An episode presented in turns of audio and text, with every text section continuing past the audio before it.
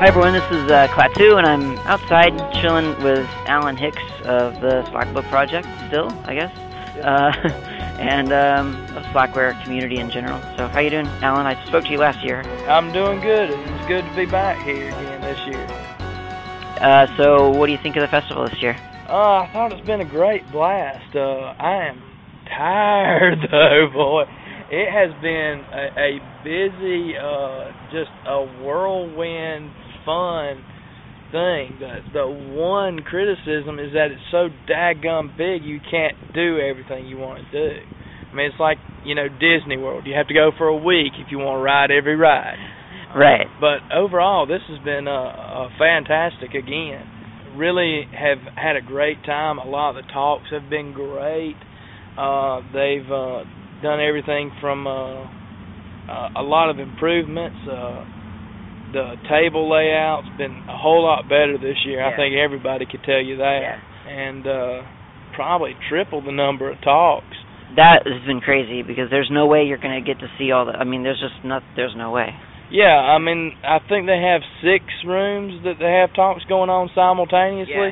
So you're talking something somewhere along the lines of 30 talks today, plus more tomorrow. Uh, you know, how, how can you possibly work that in? Uh, that's you know a huge accomplishment. We're talking a big, uh, a, a really big fest on just its second year. One of the really big things, uh, or one of the really impressive things, just about the scope, is that they had to turn speakers away this year. You know, they had too many wanting to speak, and we've got you know 30 talks going on today at least. Um, and we've probably got a 15 or 16 tomorrow, uh, two hour talks at that. Yeah. So, you know, you're talking about a, a lot of information chopped up together, and it's just just overall improvements. I mean, you can tell that it has really matured in just a year's time Yeah. they put in a lot of great hard work.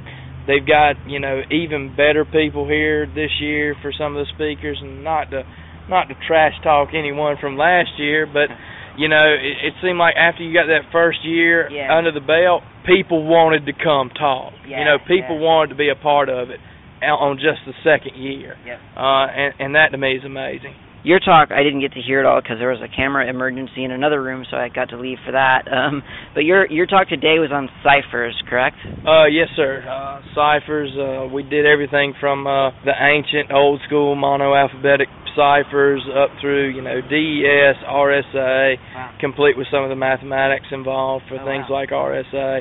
It was a really good talk, and we had you know a, a good crowd who asked good technical questions Nice. as well. So, um, how important is that sort of thing to to security in Linux? I mean, is because the kind of the common knowledge, common expectation, I guess, is that it's going to get cracked eventually anyway. Well, yeah, I mean RSA is probably the strongest form of encryption we have right now, so short of you know some massive, massive synchronous cipher. But uh, you know when you start to get, i- if we ever discover any sort of way to quickly factor huge prime numbers, not just for Linux, but for our very way of life, you know RSA secures everything you do online when you when you're talking SSL. Right. You do e-commerce. You buy something online. You are using RSA. You uh, want to connect to a VPN. A lot of times you will be using RSA to first establish that connection, then do a key exchange. Right. Um, just the ability to have a secure line of communication to someone else without having to physically meet them and exchange keys in order to guarantee security. Uh, without that, the entire security of the internet falls apart. You know, Uh, we're talking billion-dollar corporations that can no longer do business on the internet because credit card information isn't secure anymore. So it's it's really a big deal, and I think it's important that people you know understand what's involved, and so that it's not you know just some black art Right. uh, that people you know I understand it works, and that's all I need to know. Mm-hmm. And, and I feel like a lot of people are hungry to know more about sort of the uh, the dirty plumbing part Yeah. of of not just you know Linux, but the internet that most people don't you know want to think about. They want to Yeah. sort of take for granted. Yeah. Uh, and you know also those typical things tend to be a lot more technically oriented. And I think you know it helps uh, to have a balance of of talks from things like what I do, which can be highly technical, Right. to uh, uh, other sort of talks, which can be very personal, like John Mad Dog's talk was Right. excellent today. His great, uh, you know, talk about uh, a personal uh, history with freedom Mm-hmm. and, and how intimately he was involved with Linux in the early years, and uh, you know, then you have sort of your middle ground distro talks and stuff. So yeah. having the blend really helps attract a lot of uh, other people uh, or, or a diverse group of people because while geeks have a lot in common, we also have a lot of differences too. Yeah. Uh, and here at the Southeast Linux Fest, there's things for, you know, even from the beginning user who might have only been exposed to things like Ubuntu and Fedora Mhm. and cares mostly about getting it installed and having a web browser and having their wireless work uh, to real coders, real developers Yeah, who might yeah. be working on some internals or might Yeah. be working on user space products. You've got commercial vendors here uh, and a good bit of them. Really, they've all been very, very friendly, uh, very big on open source. A lot of them incorporate, you know, open source in their own projects. Mhm. And uh, then you've got, you know, talks that, while not necessarily geared towards coding, can also attract, you know, the, the type of geek who wants to really get down and understand how things work. Yeah. Sort of the essence of the hacker, I, I guess you might say. Yeah. So let's switch gears, I guess, talk a little bit about Slackware since there was a big release quite recently. Any big improvements to 13.1 that you would you can think of? Okay, there's a lot of big improvements here, um, and, and a lot of big changes. Uh, the old libata is gone from the kernel. Oh. So that's right, I now- forgot. Yeah, so now all your IDE devices show up as SCSI devices. Okay. That's a big problem if you're upgrading and you're not, you know, paying attention Right. because you know your FSTAT file has to be rewritten, Yep. Lilo has to be rewritten. Yeah. So HDA become SDA, and Yeah. things have moved around. Uh, policy kit's been added in. Uh, that was almost, you know, almost like an 11, uh, 11 o'clock hour sort of Yeah. addition Okay. that that helps uh you know with some hardware uh the KDE 4.4 which just very recently came out and, and in fact I walked by the KDE booth here and uh they uh they had a Slackware laptop there to show off KDE 4.4 it's actually Vincent Batts' uh laptop because none of the other distros had it just Nice. yet at least not in the stock you know in yeah. stock Exactly. Yeah. Yeah. so, uh, you know, there, there's a lot of new things to be excited about. We're not running the absolute latest stable kernel. Uh, we're running uh, 2.6 point, either 3.3 or 3.4. I forget which one. I think it's 3.3.6. Okay. 3.4 came out, you know, just maybe a week or so before uh, Slackware was released. And, and unless there's a really, really compelling reason to change kernels that late in the release, Yeah. we won't do it because it's it's usually a, a case of exchanging bugs you know about for bugs you don't know about. Right. Um, but you know we always grab the latest. Uh, uh, I guess you would call them the sub stables. You know the, the Yeah. patches for stable Yeah. two six kernels. We always try and grab the latest one of those. We've also in the kernel uh, KMS and stuff, so video uh, works better. Switching between console and X is almost instantaneous. Wow. Uh, the uh, graphics in console are better too.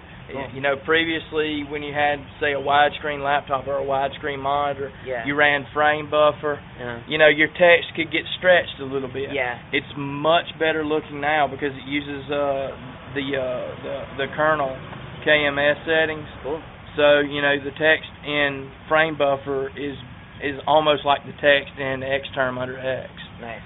Uh, so you don't have you know the stretching, the the wide fonts, uh, just overall improvements. That's very nice. Uh, so are you running it? I guess I mean you must be, but are you running Yeah. it in, real, in real life? Yes, yes. Okay. It's actually on my laptop. I have Okay. an old MacBook uh, that oh, yeah, I'm that's running right, it yeah, on. Yeah. and a little funny. It, it doesn't quite run right on the MacBook. Something with the libATA to uh, uh, the SCSI switchover doesn't want to work right with the MacBook, so I had to compile a custom kernel okay. and go back to libATA. So I'm not exactly Mhm. 13.1. right. And uh, you know, I- I've got some issues with the kernel I compiled that have caused some some video corruption issues at times. But you know, that's just fine tuning on some really oddball hardware that yeah, yeah. not a whole lot of people use. Right, yeah. Um, additionally, hold on. just a second. She faked you out, dude. Sorry about that. I was trying to She open got the door you for a guys. lady, but No. anyhow, um, there there's been a lot of improvements. Um, you know, there there's some places it could still be improved, but you can say the same thing about any distribution, any program. Uh, in my case, the the few troubles that I've run into, if you look around, they're just not reported anywhere else. Mhm. It it deals with some of the custom junk that I've done to get it to work on that Right. hardware. Right, yeah. Um, and, and I'd I'd be a little doubtful that you know all the other distros ran clean out of the box on it, but you know with some of the additions, things like uh, brightness keys and volume keys on a Mac worked out of the box. That's crazy. Yeah, and and with everything else, Yeah. regardless of distribution, uh, you you would have to download and compile these weird libraries and compile some software called POMD to get you know Yeah. those Yep. those Oh, uh, yeah. buttons to work right. And uh, I actually used to maintain the Slack build for it, and now I just don't because there there's no more requirement for it Uh, do you, you- do, were you the maintainer of I think it was PB Buttons D? on Slack builds. I do not Yeah. believe so. no. Okay. I I was won- I'm wondering if that's even necessary anymore because now that you mention it, that might not even be. It's Yeah, I'm I'm familiar with it, and it may be necessary to get like the eject keep working, Oh, it is. Yeah, it, it- something like that. Yeah. Uh, but you know, I haven't actually played with it. I haven't even put in you know a CD since installing. So uh, you know, if, if I if it doesn't work, I'll type eject. You know. so what is your talk on tomorrow? Uh, be the 80211 MAC. This is uh, the media access control, the data link layer. Uh, a lot of people are sort of kind of familiar with the way Ethernet works, 802.3. You know, you plug up a cable, you have a source MAC address, you have a destination MAC address, and you have a checksum, and that's pretty much it. You know, people understand that. You don't have to think about it. It just works. But 80211 is a, is very different for a lot of reasons, and I'm not going to go into all of them. But I mean, the the boundaries of an 80211 network by necessity or, or just by the laws of physics, they're kind of fuzzy. Uh-huh. You know, not all nodes can reach all other nodes, and you have uh, 80211. The media access control takes a lot of pains to, uh, you know, make it as Ethernet-like as possible, Mm. and does all this stuff in the background, usually without the without the user really having any knowledge of it, any idea what it's doing, why it's doing it, Mm. and so I'm trying to you know bring some of that out of uh, the the black magic realm and Yeah. into the light of day. Mm-hmm. yeah. And uh, you know I think it can be interesting to a lot of people simply because it's interesting to me. yeah, yeah. Well, plus I mean, who doesn't use wireless these days? Yeah, I, I mean everyone uses Yeah, 80211. yeah. Uh, you you almost can't buy a laptop without an 80211 card Yeah. today. Half the desktops at least come with an option for it. Yeah. Uh, you know, usually it's some sort of PCI card. Yeah.